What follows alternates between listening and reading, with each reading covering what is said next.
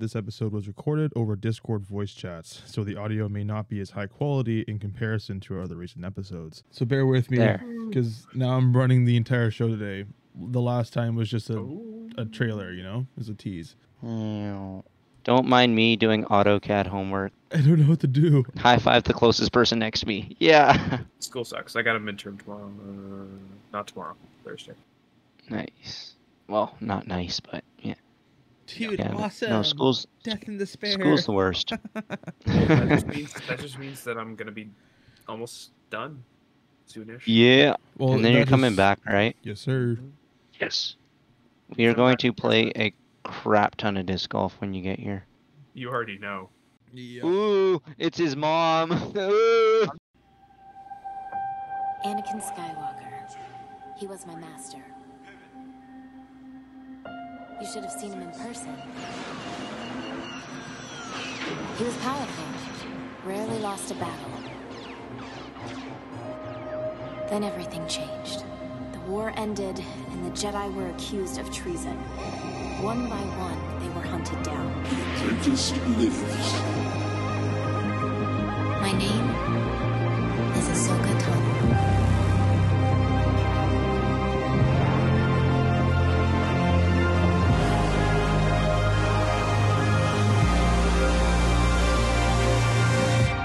Yourself, Jedi.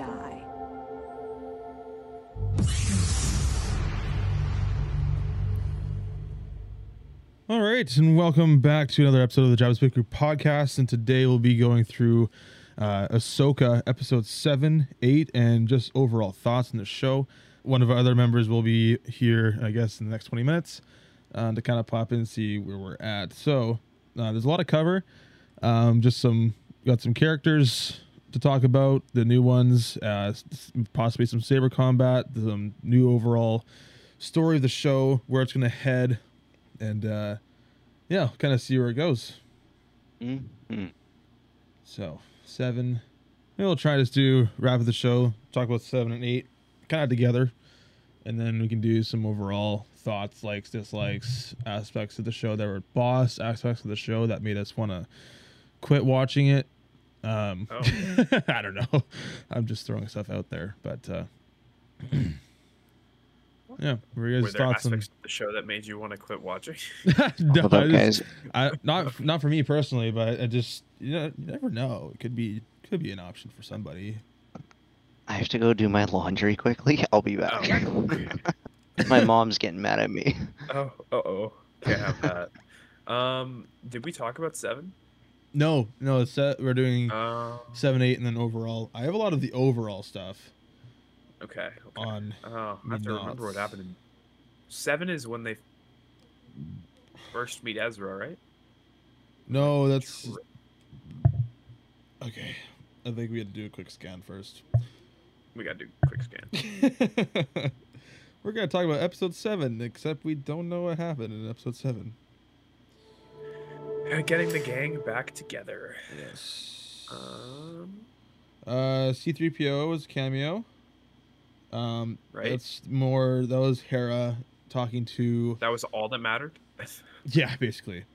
Talking to Mon Mothma about like the threat of Thrawn. And some of the New Republic senators were like, "There's no way. There's other galaxies and other space whales and all this stuff." Thrawn's army. C-3PO comes in, which I believe there was a reference to Princess Leia, because I think he references Senator Organa, which I guess at that point would be Leia. Yeah, I do really like these scenes actually. Like I like these political side of things. It just shows that like even after the Empire, it's like.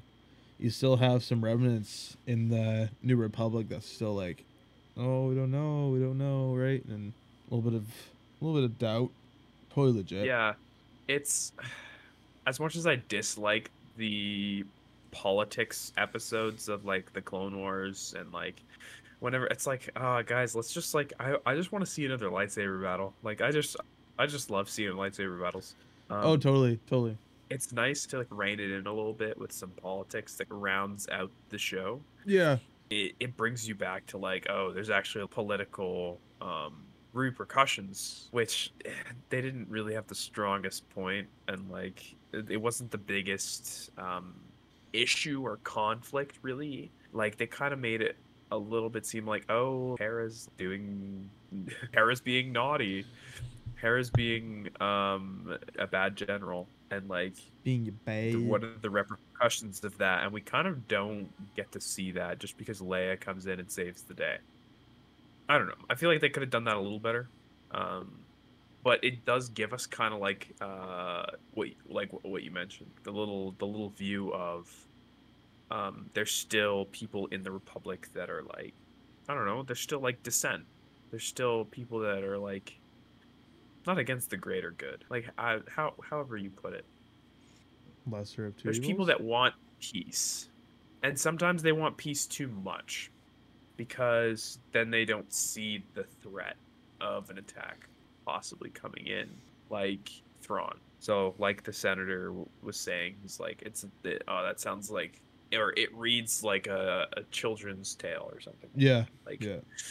False Jedi, Thrawn's return, that kind of thing. Like, yeah, like he wants peace, but he's not willing to see the threat, even though it's right in front of him. Yeah. Okay. Yeah. Okay. Makes so sense. It's like, I don't know how you put that in terms of like conflict wise, because it wasn't like the biggest point they made in the show. Yeah, but it was just more of like a hovering factor to the overall story. I've always liked Star Wars politics. I think it's very necessary. I love the obviously any Star Wars fan would like the Star Wars or the lightsaber battles and conflict and all that combat a lot more. I do think the politics play a very important role in how the universe plays out, especially if you start off with the original trilogy, and I think that's why they expanded the politics side of things so much.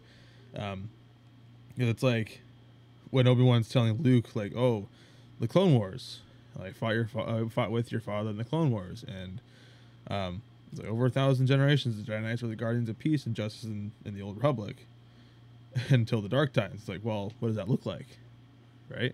Mm. And then how does it go from like 10,000 Jedi to maybe 4? As of in the context of the original trilogy, before all the expanded video games and Ahsoka, all that stuff. When Yoda says there's another, there's like 10, but in the original context of the original trilogy, there was just Luke, Leia, Obi-Wan, Yoda, and that was basically it at the time. So it's like, how do you go from 10,000 to 4 at this point? So that's why the politics play such a massive role.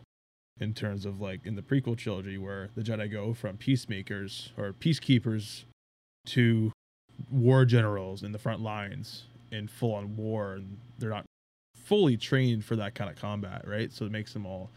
That's why in the Clone Wars you see so many random Jedi just die, because they're just like, yeah. I mean, they're also one-offs, but at the same time, it's like they're still not trained for that kind of action. Different Jedi have different jobs. Yeah, totally. And then there was the very brief cameo from Anakin right at the beginning with Ahsoka's training. Right. While they're sitting in the wet. Yes.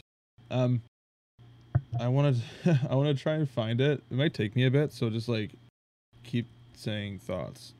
I will return to my point that I don't really like how they did Thrawn. I like how he acts, but he just—he's a little off-putting. Yeah, just something about him. But I think that's just what happens when you take a character from an animated series. It's hard; it's impossible to like get it exact, right? But I think they did a pretty good job of portraying like who he is as a character, just his tenacity and his ability to look into the future. As someone who didn't watch Rebels, I thought that he was really well done, just like who he is as a character. Yeah. But my pre-existing knowledge actually comes from the books, which is interesting I have like an interesting take on it, because he's like, how they portray him in the show is actually closer to how he is really, well, how he is in the books. He's very like, rather than the show, or okay. Well, rather than Rebels, right? I think, or they do it both. Well, it's been a while since I've watched Rebels, but he's very like, he doesn't underestimate anybody. No, just, like that's kind of the best thing you can have. That's honestly the biggest thing that we have in shows is like, oh, the Jedi will never, like, we'll beat the Jedi, and then Thrawn is like, no, they'll find a way. So we're gonna account for that, and he doesn't underestimate them. Well, it was really funny seeing like just how he reacted when he heard that Ahsoka was Anakin's Padawan. He was like, yeah, so let's make sure that we don't underestimate her, because obviously he dealt with Vader, right? I think, if I'm not incorrect on that. She? No, Thrawn did. Thrawn did in Legends. In Legends, okay. But not in the show. Yeah, wasn't there a whole book about it? Like him and Thrawn? Vader and Thrawn? Not a whole book exactly. Oh. I thought I had seen that somewhere. Oh, shoot. I don't know. I think I found the quote. There's actually something very interesting that I noticed. You guys hear that? Nope. No? Okay. So basically, in the very brief scene in episode 7, which was definitely way overlooked, Morgan gives Thrawn like a tablet thing. Basically expresses like, oh, she was like the Padawan of Anakin Skywalker. And then he like doubles back and he's like, are you sure like she's the only starship? So I'm like, and I'm seeing this all over like Instagram stories and stuff like that, and there's like a fan theory developing where it's like Morgan Elsbeth was in the known galaxy, right? For a long period of time, probably in a little bit of cahoots with Moff Gideon, like given the fact that Gideon and Thrawn are both Empire. So Morgan probably goes to see Thrawn and is like, hey, so this is what's happened in the last 40 years. So like Palpatine and Vader are dead, you know, and Luke Skywalker is running around and all that stuff. So then when she gives him the tablet and he's like Anakin Skywalker, like General Anakin Skywalker, and then doubles back into like, it's only one ship, right? Right. So it's like, the fan theory is that he knows about Luke Skywalker and is actually genuinely afraid of him, which makes a ton of sense given the fact that Luke's repertoire in the Empire is that he entered the room into the Emperor's throne room with Vader and came out alive with the Emperor and Vader dead. Right. So with Thrawn kind of knowing that knowledge, it's like, he had that connection of being trained by Anakin, and then Luke is still around. It's like, they might have a connection, they might have this, and he's going back to the known galaxy, so now he's got to like deal with Luke now, which I think might become a movie, to be honest. That'd be sick.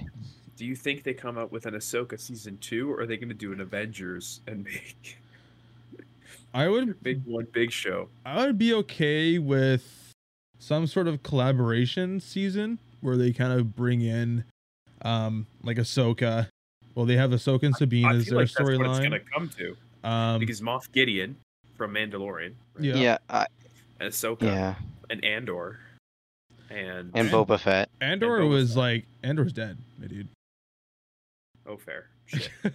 But I have seen a video of like the theory of like all of those people like coming together to fight Thrawn and the Night Sisters, because that's like a big theory, right? All those things that they were loading into the ship, crates of like undead Night Sisters or sleeping Night Sisters, because the three Night Sisters were talking to Elsbeth, and they said like, you heard us in like our dreams, so they were probably all sleeping. So there's the theory that like all those are like still sleeping Night Sisters. And then there's a big branch off that of what were they hiding from. And then there's the theory of, what's her name? Mother Talzin? Not Mother Talzin. Morgan Elsbeth. Who's, no, what was Baylan looking for again? Oh, Abeloth. Oh. Abeloth. That Abeloth is like on that planet as well. And that's what they were like hiding from. And like, so they went and like hid in that castle and like went to sleep. Something like that. I don't know. Honestly, like if that was gonna be the take that they would do with this movie, that would be nuts. And I think it's very plausible that Baylan was being called by her for whatever reason. Don't know. There's still a lot of aspects about the ones that are very, very complex and mysterious, which is super cool. Yeah, we're like not even halfway through 7. We're already talking about. The idea is based on certain lines. Based on certain lines, like I think overall, like episode 7 is probably their weakest one, but there's some lines that really stand out where it's like, yeah, you've got the Anakin cameo, you've got C-3PO, and it's like lines like this where it's like, is she alone? So it's like that worry of like, oh crap, like what information does he have that we don't know about? Because we don't see a lot of the Morgan Thrawn interaction, right? At least in terms of how they met, whatever. And we do. So I think the important parts in 7 are like obviously the connection with Ezra and Ahsoka and Sabine. I really liked the interaction between Baylan and Shin. Yeah. After he sends her, like, oh, he's like, we're separating paths now, and it kind of seemed like it came out of the blue a little bit. But he was like sending her off for her final test. And some part of me thinks that he knew she was going to lose. She isn't Shin? Yeah. Fair enough. I feel like he kind of has the same kind of thing as Thrawn, where he's like, you know what, it's for the greater good. Like, you know, from their perspective of good, like you can sacrifice yourself for that. Because Thrawn was like to Elsbeth, he was like, the Night Sisters, I'm not too sure who it was, but they were saying like it was a sacrifice and that kind of stuff. It was Thrawn to Elsbeth, yeah. So I think that's kind of like a similarity between Thrawn and Baylan in a way, but I don't know. That could be far-fetched. And then when Shin runs away after fighting, and Ahsoka's like, I can help you. Ahsoka sees something, because obviously you wouldn't say that to like a full-blown Sith per se. I don't know, Obi-Wan said it to Anakin. Yeah, but you know what I mean. Like, yeah. Ahsoka's like, oh, like I can help you, and then we get that foreshadowing, and then 8 is when it like comes through. The other thing is, when Ezra was about to fight those, the undead, the warriors, in 7 still. Oh, and he didn't take Sabine's lightsaber his lightsaber. I was kind of cheesed about that, but at the same time, it's literally just allowing for her to have it for episode 8. So, well, it is and it isn't, because he gave it to her. Still here. It's Tommy? Here. Of course. I want to see your face. Yeah, except I do not have a camera. Let me see your face. Download Droid Cam. That's what I'm doing. Let me see it. My phone is a camera. I would actually... Does my other... And you type in your IP address and then... No, I'm curious. Give me your social security. Hold up. Let me write it down. I feel like... you want my credit card number too? For this. Do you actually have your numbers memorized? I do, yeah. Wow, that's impressive. I just let my computer remember it. Yeah, MacBooks. or I guess any laptop. You never know when you need to type in, orders for online things. Orders for online things like discs and... Yes. And more discs. And more dice. Yeah. While you're setting up, think about your thoughts for 7. Okay. Uh-huh. 7? You guys aren't even... Oh, boy. No, we're almost done 7. Oh, we're pretty much segueing at this point. Yeah. Forcing... So, I read a thing about when Ezra was forcing the lightsaber. It's like testing his ability against hers, because you use the Force to wield the lightsaber, right? Because when Ahsoka was teaching Sabine to use the darksaber, it was like heavy. Well, also for the Mandalorian, it's heavy. And that's because when you use it, it's your Force ability as well as, you know, like it's your sensitivity working with the Kyber crystal in a weird, I don't know, fantasy Jedi kind of way. That's progress. And Aiden's like, excuse me, I was talking. And the lightsaber cutting like that. That was cool. That was a cool effect, actually. Is his Force ability against her Force ability, and not so much. I think it's very appropriate to say that we would much rather see Ezra with his green saber. Yep. But I was totally, which is so bizarre to me, because it's just like, because Kylo and Rey did the same thing in Episode 9, the forcing of the lightsaber blades or whatever they were. But it's just like they but they reference the sequel stuff so subtly, and you're just like, dude, that's so sick, holy crap! And then you just always forget that the sequels did it, and you're just like, Oh. I don't care. Ezra doing it makes way more sense than Rey. Of course. Kylo made sense because, you know, he was trained by Luke. I mean, so was Rey. What do you guys think about the lightsaber combat in general for the show? I liked it. They really had to amp it up after having Anakin with Ahsoka. I think as soon as you do that, it's like you have to have good lightsaber choreography for the rest of the show. Otherwise, you're just setting yourself up for failure. And I think they did pretty good against the the undead clone troopers. It was kind of like that choreography wasn't very good, in my opinion, but I can live past that. In me opinion. I heard noises coming from Tama. I did. My Hulk? Bro, I can't find the micro USB board.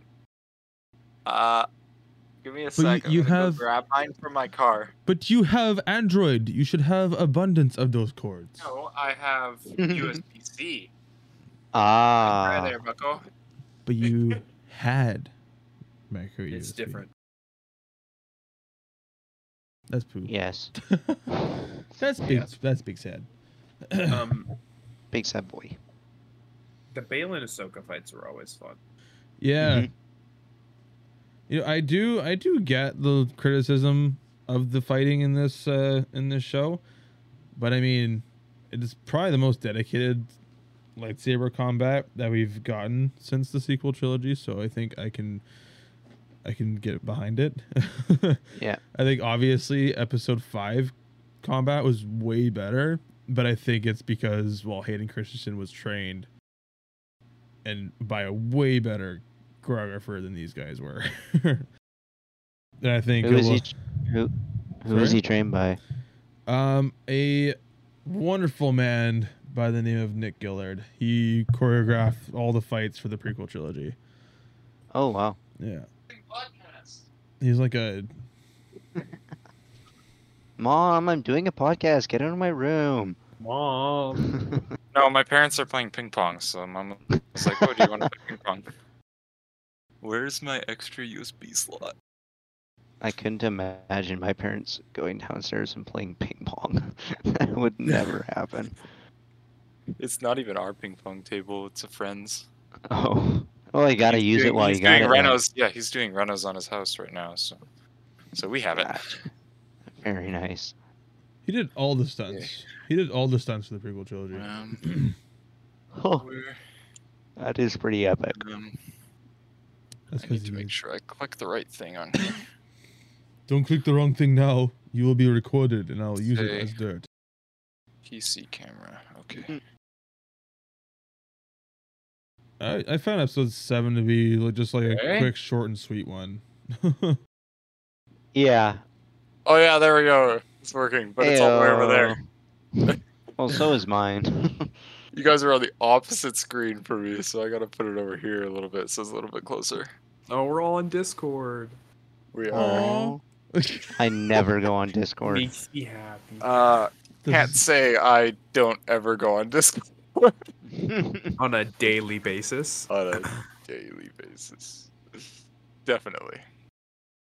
Dang. Well, Adrian, tell us your thoughts. Thoughts on 7. Thoughts on 7. Don't say anything about 8. Don't say anything about overall. Just 7. Don't do it. 7. Yeah, now I have to quickly give myself a recap on what even happened in 7 that's not included in 8. I mean, if you bleed over into 8, it's whatever at this point, considering that we're just doing overall. But. Yeah. I don't know. I'll put that on the other screen. Yo. I could see the fact that you're watching it right now. Yeah, you could see it. You could. I'm currently watching Revenge of the Sith. What? Oh, yeah. What does Tony Stark say? Hello there. And you didn't invite me. Yeah, that's my bad. More Night Sister garbage. Garbage. Whoa. Yeah. Not garbage. Whoa. No, you know explain yourself right now. You explain yourself, boy. Explain yourself, fool. You have committed a great sin. Explain yourself. Fine, don't. It's okay. So, how was everybody's Thanksgiving weekend? So good. Just want turkey. Turkey's mediocre, though. Oh, you take that back. Another hot take. You take that. Right. You take that back, sir. You take that back. Turkey is almost always the driest, tasteless meat you will ever have. This man is getting some fiery hot takes. Adrian, what are your thoughts on 7 and 8? We'll just bleed into 8 at this point because we're basically on 7. Yeah. Yeah. Well, I mean, will be here for obviously I didn't hear whatever you guys said, but I can probably just second all of it. Like, and what you guys originally, I mean, what we said in the group chat, right? Like, 8 was better. It was still a good episode overall, right? The pacing was fine, in my opinion.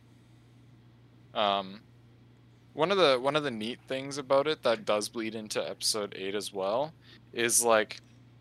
Thrawn's like, oh yeah, we can do this, and then it actually fails, and then he's like, huh, interesting, okay, and he like stays calm the whole time, and he doesn't overreact, even though you can see Morgan Elsbeth getting increasingly worried because he's like, yeah, he's not really that stressed about it.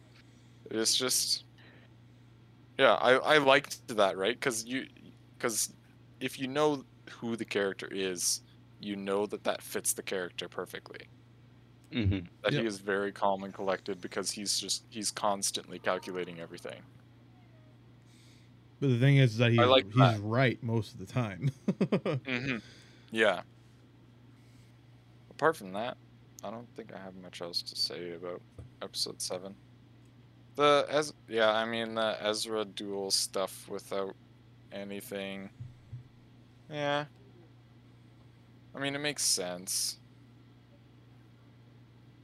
I'm trying to think of other characters that would have spent, like, that much time in solitude that really got good in the Force.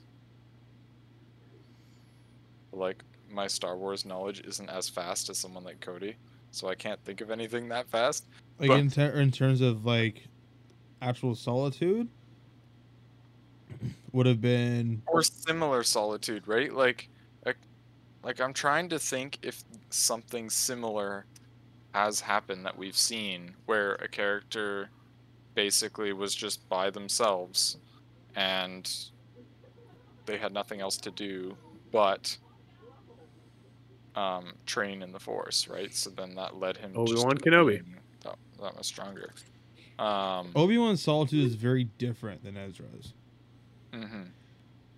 We don't know how long Ezra's solitude's been for, though. I can't think of anybody who had a similar. Yeah. It probably, well, in terms of solitude, we know like Obi-Wan did, but his solitude's very much spent half in trauma. I mean, yeah. you watch the show. I mean, you look, you look at the show and it's canon, right? So it's like, okay, well, you go from traumatized dude to mostly, definitely more hopeful. So that solitude is very different in comparison to Ezra, but we don't really know the full backstory of how that exile went. Then you got Yoda, but I mean, it's freaking Yoda. And then you got Luke, who basically just had green milk all the time. And went down a rabbit hole. Went down a rabbit hole. Which we consider not really canon because it doesn't make sense for his character. Either way, that's besides the point. I do think it makes sense, like, oh shoot, I already forget who mentioned it, about like him being stronger in the Force than her, and that kind of showing and the interaction showing that he was just able to stop her lightsaber for the most part. You could tell that he was definitely putting like as much effort as he could into it. Yeah. Yeah. It is nice. It's always fun watching, like, seeing a good action sequence, like, written and performed well of a Jedi without their signature weapon and using other means in a fight, right? Because for the most part, he was even still playing physical. Like, he was using a lot of force pushes and stuff like that, but he was also just being physical and throwing them around. And it just kind of shows, yeah. It was well done, in my opinion. For as kind of cheesy it was, going all I need is the Force, like, kind of cheesy per se, the whole thing. I still think it was done well. It was performed well, and it was written well, in my opinion. Okay. We got most of the elements from 7 out of the way. What about some of the elements from 8 that you guys liked, disliked? Dive deep. Are we allowed to get the elephant out of the room? Sure. So wait. Depends on when. Mentions this to who? I mentioned this to Aiden, and our other Star Wars fan. When I saw the owl, I started freaking out, dude. I was like, there's no way that they're throwing this out there that blatantly. And then you have Baylan Skoll standing on top of the statue of the father. Like, Filoni? Yeah. I'm sure Cody's reaction was also very, holy crap, this is happening. I saw it and my first reaction was, season 2, let's go. That got me very excited. I could probably quickly... The Night Sisters stuff before the episode 8 intro is kind of gnarly. That's like the first time that, well, probably the first or second time that it's happened in Star Wars canon, where it's just like this mass like Night Sister transformation, kind of crazy. That's very cool. And then with the Blade of Talzin, which at this point I'm like, it was definitely the blade from Mother Talzin. At this point, where it's just like the connection of being like, you know, the head honcho of the Night Sister clan. Ezra making his saber, and then his little dialogue with Hu Yang was kind of funny. Oh, dude, so good. That was pretty good. Where did they get the Kyber crystal from? Like, does he just keep those around in the ship? probably. It's a Jedi shuttle. Yeah. It's probably that. Ezra might have held on to it. Star Wars things. Star Wars things. I just think that I really hope it was Ezra holding on to it, because I feel like the whole making of your saber is like super sacred, and it just kind of seemed a little too chill. Yeah. If you know what I'm saying. Yeah. At least, yeah, I would have the same thing. I hope that he held on to it for all those years. Mm-hmm. Then they got... Yeah, I mean, all, like, the major points, right? Like, the zombies was interesting. The zombies was kind of nuts. Cool. I think they did kind of miss... I mean, I guess it depends on your audience, but even then, like, there's always a cut limb in Star Wars. I think they missed on this aspect where it's just, like, just to kind of show how powerful the Night Sister magic is on their origin homeworld. Of like, as they in the scenes, obviously Sabine, Ezra, and Ahsoka all come down. Which, by the way, with all their different saber colors, was just like the coolest thing. Instead of them all like using the same color, it was just like they're all different. You could tell who is who. And Sabine switching back and forth from the lightsaber to the blaster makes total sense. Ezra and Ahsoka kind of just doing their thing with the lightsabers makes total sense. Sabine blocking bull. I mean, I mentioned this in the first episode, I think, very early on, where I'm like, I could see Sabine using the Force in like an adrenaline kind of moment. And that seemed to have been the entire run of this episode, that she was able to use a lightsaber, which I'm like, you know what? I get the criticism for it. I get why people don't like it, but I'm like, you know what? It's fine. I think I can handle it. I can rewatch it and be like, you know what? That's a cool element to the show. I think she was able to use a lightsaber now just because I think, Cody, you had mentioned this at the beginning, where like she was really bad with the saber, but now that like Ezra's life is kind of on the line, if you will, like all their lives kind of are, but Ezra's especially, she has like a heightened ability. Which is not really... Like, she's not really thinking about it right now. Where it's like, it's more like a trusting your feelings. I think part of it is also the closure when she was when she was listening to Huyang and Ezra, right? And then she went and talked to Ahsoka on top of the ship.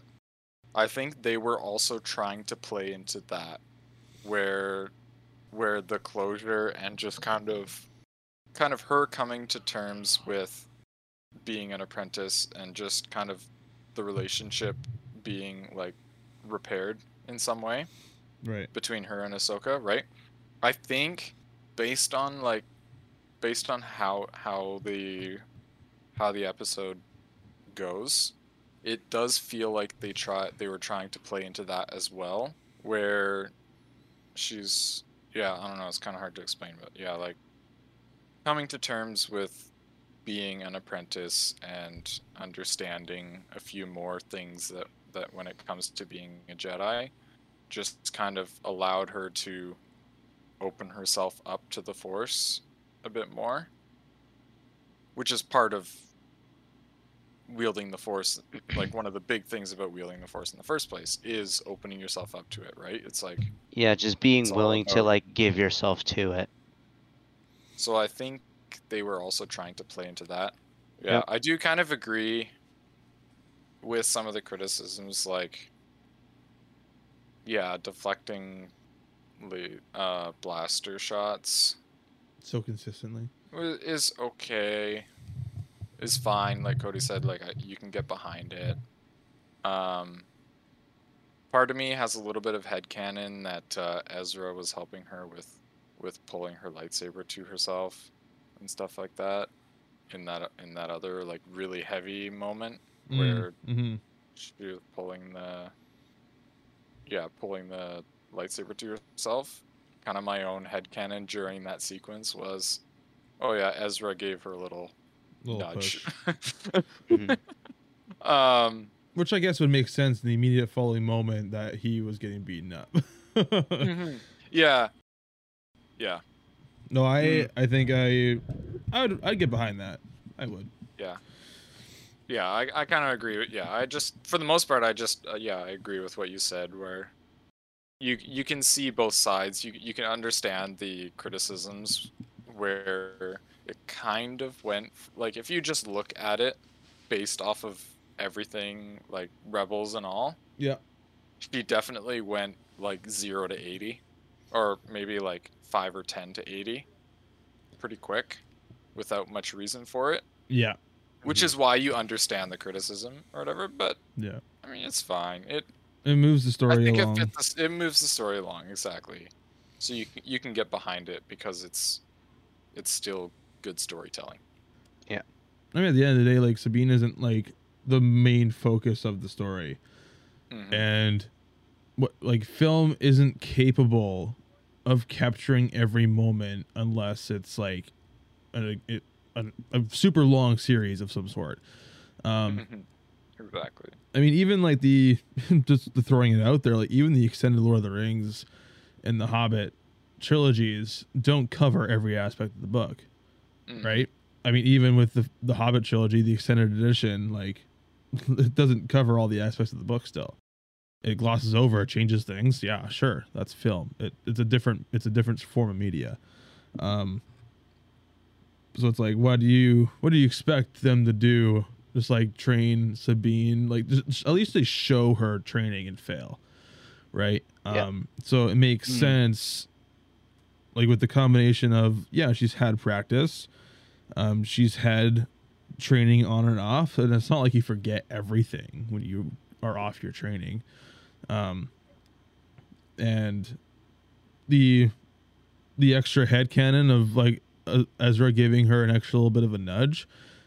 I think if you have that in mind when you're watching the scenes with Sabine and Ezra in the same area, with Sabine being like, holy crap, she's doing like these crazy things. If that's legit, I hope it's legit. I'll make it legit in my head too, because I can get behind that. You start to kind of like the idea of him helping. Yeah, you can get behind those scenes a lot easier, I think. If I may circle back to the whole zombie and the limbs thing, because they don't show, because I mean, it's four lightsabers walking through, slicing, and deflecting blaster bolts and stuff like that. I think it would have been kind of crazy for the three Jedi to kind of come in, slice up these zombie stormtroopers, and having all these like limbs and stuff all over the ground, which I get they didn't do, but at the same time, it's like, why not? Because there's always limbs cut off in Star Wars. And then when the Night Sister magic kicks in and they all like resurrect, and they all like start snapping back together, it's like having those arms, whatever, all those limbs kind of form back into those bodies would be like super crazy. Just like a testament to like the power of the Night Sister magic, which I think would be super sick. I mean, and then it comes in later where I think Morgan and Ahsoka's second duel is so much better than the first one. Because the first one was kind of just like one-sided, really. Yeah. I wonder if there's a kind of an element of Morgan hiding the fact she's a Night Sister. But at the same time, I don't really... That'd be kind of weird to hide that kind of ability against a Jedi. Maybe they didn't know what they wanted to do with her yet. Who knows? I am interested to see how they out the situation that they are in, because it's not like they can just ride another to where they're... Well, you're cutting out, my dude. It's not like they can ride out the way to go back. Right, they're gonna have to figure out another way back, and I think more eyes are way back. It's gonna get interesting. I think, though, that the whole ending was kind of trying to signify that Ahsoka was where she was supposed to be, with both the owl and with Anakin's Force ghost, just kind of smiling. Right, it's just kind of showing that like she's where she's supposed to be. And I think until yeah, I don't think they're necessarily in a rush to bring her back, which I think is a good thing. Mm-hmm. Mm-hmm. Yeah, especially in combo with seeing Baylan Skoll interacting with being in the location of the statues, right? Because I missed this, but apparently the daughter's statue head was cut off. Yeah. Yeah. Broken off, right? So I do think, yeah, it all fits together. Like all three or four of those characters are going to be interacting in the future, which is super. It's kind of funny because that was George Lucas, not necessarily the ones per se, but one of his original drafts for his sequel trilogy was dealing with the wills, which was like, it's all about the Force. So it's kind of interesting how Dave Filoni might be taking that approach for his stuff. But then taking the arc from Mortis in the Clone Wars into like his sequel projects. And I think they might be taking place on this different galaxy. So like it literally does in the Star Wars canon. Either you go this way to the sequels, and they hint on those for Mando, so like even the sequel trilogy can make sense in terms of the newest content. But it also gives us, with like Mando, the Ahsoka connections, Book of Boba Fett with more Ahsoka connections, and Luke and Grogu. And then with Ahsoka leaving the current known galaxy to go into this one, it's like, I wonder if that whole aspect of the ones will be that sequel trilogy, quotations. So you've almost got like an A option and a B option to like end off your Star Wars kind of chronological order watch through kind of thing. And then it's like, and then no one's pissed off at the end of the day. Well, I wouldn't say that too fast, but. But at least like both sides of the fandom can be appreciative of the ending to the Star Wars saga, especially the George Lucas fanboys. You know, my favorite part of the show was seeing Ahsoka fight again in live action. I would say that my favorite part was just getting like. I know it's kind of like the whole thing about Star Wars is like in a galaxy far, far away, but just how well they did it compared to like, I want to say Marvel, like Marvel with introducing like a new galaxy being, say, like, what's it called? The multiverse. Yeah. It's kind of like they did a really good job at just not like completely exploding the whole Star Wars universe. The Star Wars universe. They still kept like a lot of like the same. They kept the same characters and the characters that we've seen in the past. Like they could have had a whole different race helping out Thrawn, but they had the Night Sisters and just that kind of stuff. Where it's just like they did a really good job of still keeping it compact while going to another galaxy. I like that. Oh, I gotta find my my hopes and expectations thing, because it's like, I think I mentioned this before, but it was like Ahsoka, the show, checked off all of my hopes and expectations in ways that I didn't expect them to do.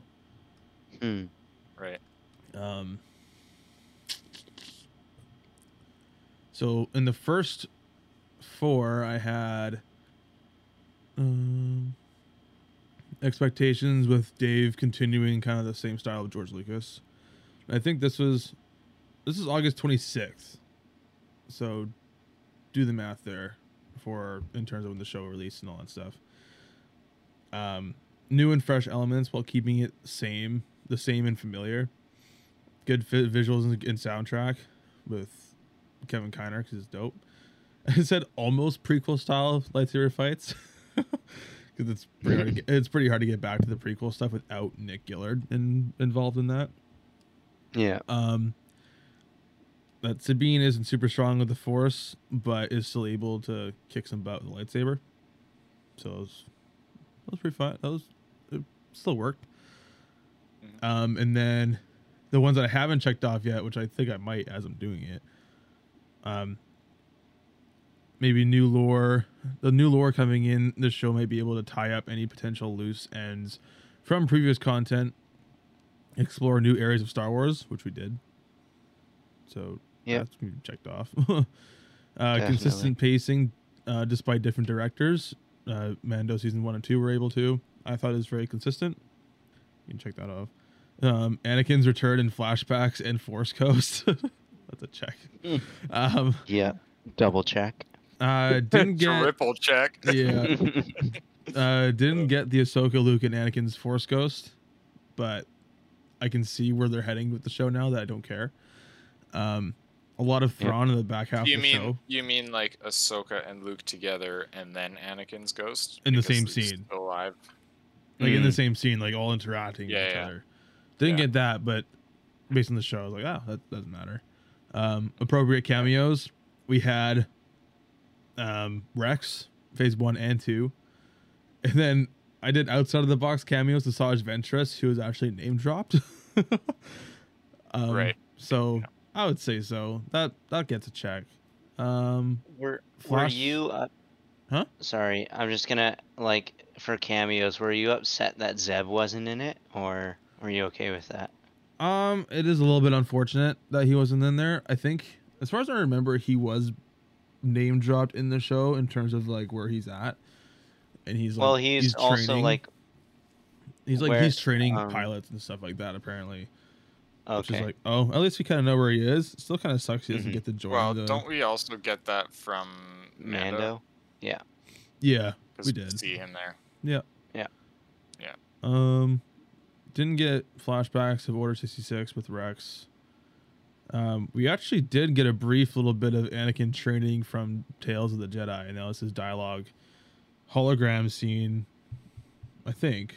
I could be totally wrong, which I'm totally fine if I am. But is hologram message in the beginning when Ahsoka's training? That's apparently direct dialogue.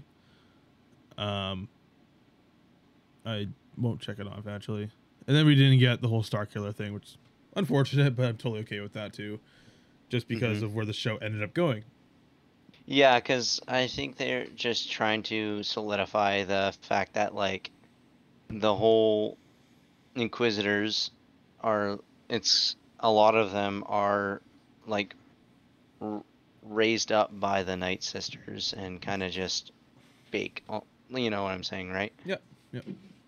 Which is, I'm okay with. I'm happy about that. I think the Night Sister lore was awesome.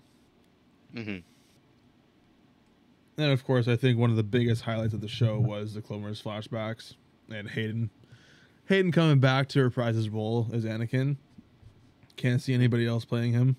And he killed it. Absolutely killed it. Yeah. And I think it comes down to the director, unfortunately.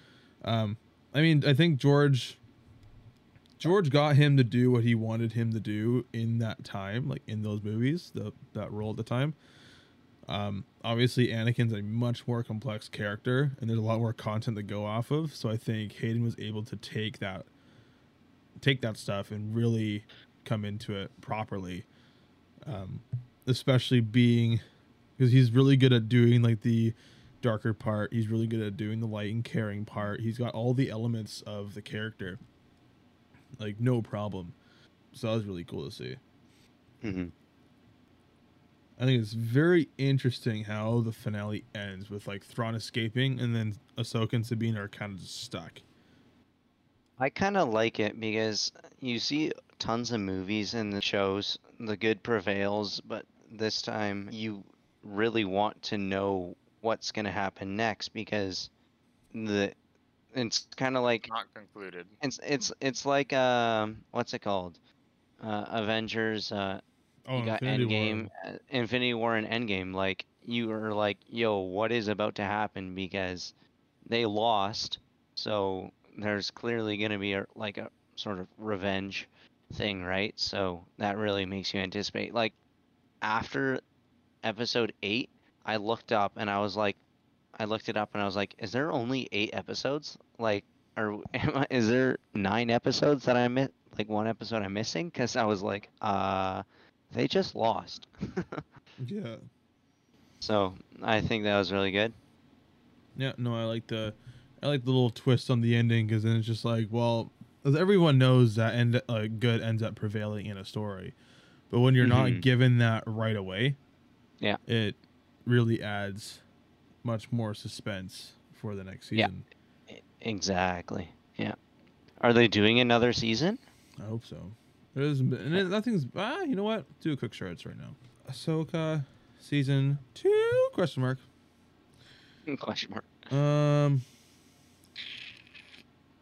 It probably hasn't been confirmed. No, I don't think so. But they'd be stupid not to. Am I right? Or it could lead into the movie. Mm-hmm. That Filoni's doing. Yeah. Or anything else that Filoni's doing, really. Yeah. So, according to August Man, Ahsoka Season 2 has not been officially confirmed by Lucasfilm. However, there are strong indications that make it highly likely that a second season will happen. Understandable. Yeah. I.e. the way Episode 8 went. Because there are several loose ends.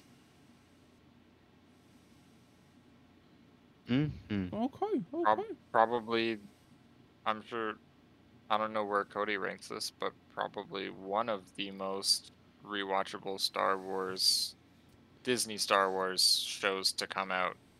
I'd say the most. Yeah. I'd say the most rewatchable since Mando Seasons 1 and 2. Yeah. I could do Mando Season 1 and 2 again. Oh, yeah. I want to go home. You are home. I want to go home. You beat me to it. Let's see. Series and specials. We had Kenobi, and then Book of Boba Fett. I was looking at the live action ones in particular. Andor, which sadly I haven't finished yet. You haven't finished Andor? You basically gotta rewatch it at this point. I'll have to rewatch the whole thing pretty much, but that's wild. I'm actually rewatching it right now, and it is way better as like you watch 2 at a time instead of just 1. At least, because it's like they're pretty long. They're longer ones. It's a more intricate story, which is kind of cool. I did like it a lot. It was a little bit slower, but I mean, like, if you watch the extended Lord of the Rings, you're fine with longer stuff. Yeah. Yeah. Let's see, Mando. And that's the whole thing about pacing, right? Is consistency. Andor has consistent pacing the entire time.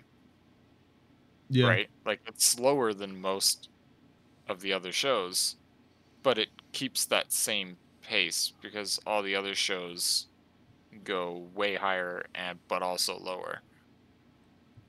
So yeah, I would say rewatchable value, Ahsoka is definitely up there. I think it. You know what? I think we'll go, for myself personally, I think it'd go Ahsoka, Mando Season 2, Mando Season 1, and then Tales of the Jedi. Well, I'm looking at live action because Tales of the Jedi would be above Mando. Okay. Yeah. I'm assuming Andor next. I think Andor, and then Book of Boba Fett, and then Kenobi. And I think I really don't want to put those guys down there, but they really did not do a good job in that. I don't know if you guys have heard of this. Mando Season 3 probably. Oh yeah, I forgot about that. That shows you how watchable in the middle. That is. I'd probably throw Mando Season 3. Probably above Book of Boba Fett. Yeah, I would say at least after Andor. Yeah, because I mean, some of it's really good, and then the other parts are kind of like, this isn't how it should have gone. Yeah, I think with that kind of question in mind, that actually doesn't help. Watching it and the rewatching it is knowing where it should have been and could have been. Yeah. Based on the knowledge of where all the other things were supposed to happen in the timeline. That doesn't help the shows. No, it doesn't. Nope. I think I think overall, from an ignorance is bliss side, they're not as bad. Yeah, basically. I think overall about 8.5 for me. There's still some questions that I had in terms of like, is there's Jacen Syndulla. I really don't think he should have sensed Ahsoka and Anakin's duel. I think that was a very it wasn't a very good choice to for Hera to find Ahsoka. I don't think Hera heard it herself. I think her saying like, oh, okay, yeah, it's just like a mom to a kid that's like, oh yeah, you're great. Yeah. You're not crazy. Yeah. I think that's what that was, because it wouldn't make any sense for her to hear it. Like if Jacen heard it and then Hera heard it and she doesn't have any force sensitivity. I don't think she did though. No, I don't think so either. I think that's why she just reaffirmed that Jacen's not crazy. But I really don't think Jacen should have heard anything like that. The only explanation that I could come up with would be just based on their location. I think I touched on the Force Nexus points in the last episode, which I think this location must be, because there's no way you could hear something like it's like a Night Sister. Yeah, that wasn't even World of Worlds, or even access it at that point. Yeah, right. Like I really don't think. However, Ahsoka did end up there. Like, I don't think that sort of thing should and could happen anywhere. No. Really, maybe certain characters in certain locations at the most. It makes... Right, because where was the actual, like, the first time, like, when we saw it with Ezra and Ahsoka and Vader? Wasn't that in, like, by a Sith temple or, like, one of those... So, yeah, okay, so with that, it was in Rebels. Rebels Season 4 finale. You can just kind of jump ahead and watch that if you really wanted to tonight still. It's not very long. Let's see. Season I just can't 4. Remember where it was, because I know we watched it together. That's one of the few things I've seen in Rebels, because we watched it together way back. Yeah. I just don't remember where it is. Like, where that happens, because I'm assuming that is also... influenced. Yeah, so Ezra finds a Jedi temple on Lothal, which is the planet that, like, the first episode, and Sabine was like running away on a bike or speeder bike with like the rock music kind of thing. That's Lothal. In Rebels, Ezra finds a Jedi temple on Lothal and figures out how to get into it, and on that portal entrance, it's the father, son, and daughter on the portal entrance. And it's just like a massive puzzle thing. It's really interesting. It's just like one episode. Well, I think episode 12 and 13 kind of ties together, probably 14, but not really. But he enters in, and then he is able to find Ahsoka in the World Between Worlds when she's fighting Vader at the Sith temple, and pulls her out, in which case obviously stuff happens. Yeah, that could be a whole other thing in itself, because I can go off on that too, but that's kind of where that originates. I definitely think the World Between Worlds should be like relatively quite restricted access. Yeah, like it still is, right? Mm-hmm. And like you're definitely not. It shouldn't be like, yeah, it shouldn't be freely seen / whatever without an abundance of the Force per se. What do you guys think? Finish off with some with your overall thoughts, favorite parts, rating, reasons why, where you'd place it in the other Star Wars shows, the ones that you've seen. Yeah, like for me, I'd say I definitely place it up pretty high. Just I think the problem was the fact that I just had low expectations from the beginning, not necessarily of the show, but just from the past shows. And it's kind of like, okay, like, this is your last chance, and, like, in my opinion. And so I do think they succeeded in that way. And there's always things that you could be like, oh, I think you could have touched on that, or that kind of stuff. But in the end, I think they did really well with what they had, and they kept to the lore pretty well, even going into a new galaxy. So, yeah. That's what I think. I could find that. I'm not even sure how I would rate it, either out of 10 or just in comparison to the other shows. You can do 10 in comparison to the shows. No, that's what I'm saying, is I don't know. What was your favorite season? Depends. I guess, like, how everything could have gone. Or, like, if you compared the show to the best it could have been, probably somewhere between 7 and 9. Based on how far you want to take where they could have gone and stuff like that, like how ambitious you are. Right. I don't know. Maybe I have to just rewatch Mando season 1 and 2 and then see where I place it in comparison, because yeah, those two seasons definitely, like, they crushed it. I would agree with that. Yeah, I think all three shows are pretty much on par with each other. For myself, like, this was definitely enjoyable every episode. And yeah, there's just multiple points within the series you're like, there's no way, like, or oh, holy crap, they're referencing that, and like those types of moments. You get a few of those in the show, and it's good, and you know it's going well. Yeah, you get warm fuzzies. I do. Pretty much. I do. Yeah, it's a good one. Tingly feeling. Yeah. I don't know if I have much else to say. No, I don't either. Criticism comments were just about things as we were talking about it. Yeah, I think the only thing that kind of sucks, well, yeah, it does kind of suck, that I don't know what they're gonna do with Baylan, man. Yeah, because the actor is not coming back. Yeah, the actor is. If he did, I'd be a little concerned. Yeah. Yeah. You know, it's. I think people have been talking about doing a recast.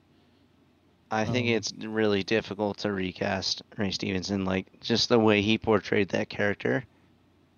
Oof. Yeah, it's going to be a real tough decision either way. Yeah. Because the way they finish the series, you need the character to keep going.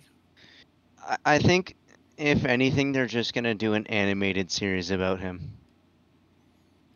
I think that's the best way that they can go ahead with continuing to tell his story, but also not having to, like, do a recast. Like, obviously you're not gonna have the same voice, but really, is it that hard to find the same voice for someone who talks really low and really softly? Is that really that difficult? No, it's not. So we should send an application for you. I tend to disagree. But yeah, okay. So but yeah, I think that that's the best way that they can kind of tell his, like, continue his story without a recast, which I think is their best option. But I think, yeah, I think I'm definitely, I would, that's, like, it's always a tough line to draw, because it's like, well, you don't really want to do Ahsoka season 2 with animation. No. Right? So it's like, I think it's a weird, because I can definitely see where you're coming from, because I definitely agree with that. Because, I mean, you look at Tales of the Jedi, and you've got Qui-Gon and Dooku, like, young versions of them, and it was like, they're still the character, right?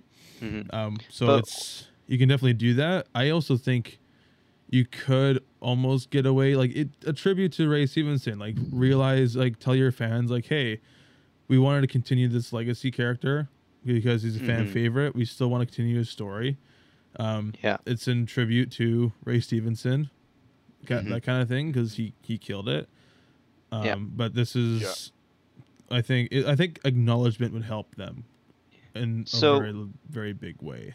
I have a question. Could they not, because technically Ray Stevenson was like a Jedi, could they not make an animated series of a Tales of a Jedi for Ray Stevenson? Because let's be honest, do we really want to see Abeloth in live action? Probably not. That'd be pretty scary. I am too, but you know what I'm saying, right? Not for kids. So like for kids, for the children. Not for kids. Not for kids. But like I think then do the Ahsoka show without the Ray Stevenson the Baylan Skoll kind of plot, and then have what the outcome would have been from Baylan Skoll with potentially Abeloth in live action, like at the end of the show of the Ahsoka series season 2. I think that would be a good way to do it. And then you're kind of combining you've got Tales of a Jedi and Ahsoka kind of merging at the end, where the end of the show of Tales of a Jedi gets to the point at the end of Ahsoka. And it's kind of like the finish of Tales of a Jedi. And then the Ahsoka show ends as well. Or like the end of Baylan Skoll's plot story. Yeah. Yeah. I can get behind that. I think that'd be kind of cool. But I doubt that would ever happen, just because it's Disney. So politics. I just remembered this one now. In terms of recasting, I mean, you look at an actor like Harrison Ford for Han Solo, and who got recasted to some guy that I still don't even know the name of, which I can just do a quick search. Solo. But to be honest, I think he killed it as Solo. Alden Ehrenreich. Totally botched that one. Alden. British man. Yeah, like he killed it. And it was originally like, oh, there's a younger version of Han Solo. How are they going to do Harrison Ford's Han Solo justice, right? And he did a good job. I think if they're going to recast, we just wait and see what happens. I think that's the only way you can do it. There is the... Yeah. Obviously, there's a part of me where it's like, yeah, let's see Baylan's backstory and where he's at in like a Tales of the Jedi-esque sort of format, because Dave Filoni thrives in the animation stuff. Yeah, but I think it's also, I don't necessarily think you can compare like the recasting for Han Solo, because it's just you're putting in a younger version, so you could quite literally pick anybody. Almost. Whereas. Whereas Baylan, he's older, so unless you were to do a live action younger version of him, Order 66 in the temple, he escapes. Stop it. I think that'd be kind of difficult to recast. I don't know. Sorry, I'm gonna repeat that again because I had YouTube playing over. By accident. Oh no, yeah, for sure. I was just like saying, like, it's hard to compare Han Solo's recasting compared to Baylan's, because Han Solo's was just making it a younger version, right? Sure. So it's kind of like the recast. It would be really difficult to recast. Pardon? That's true. They did recast Dumbledore. I guess that was still early enough in the Harry Potter series that they could do that and get away with it. I've never watched Harry Potter. I don't think I've even seen a single movie from start to finish. I've seen many parts of all of them because my siblings binged them a few times, but... Doesn't your brother read the books, like, religiously? Yeah. I don't know if he still does now that he got his PS5, but... Now he plays Hogwarts Legacy religiously. Apparently that game is nuts. Yeah, my coworker has it. From what I've seen, it's not bad. Nuts. There's a few parts to the game that are a few bugs, if you will. Overly time consuming as well. Oh, okay. It's just, this is too much of a grind.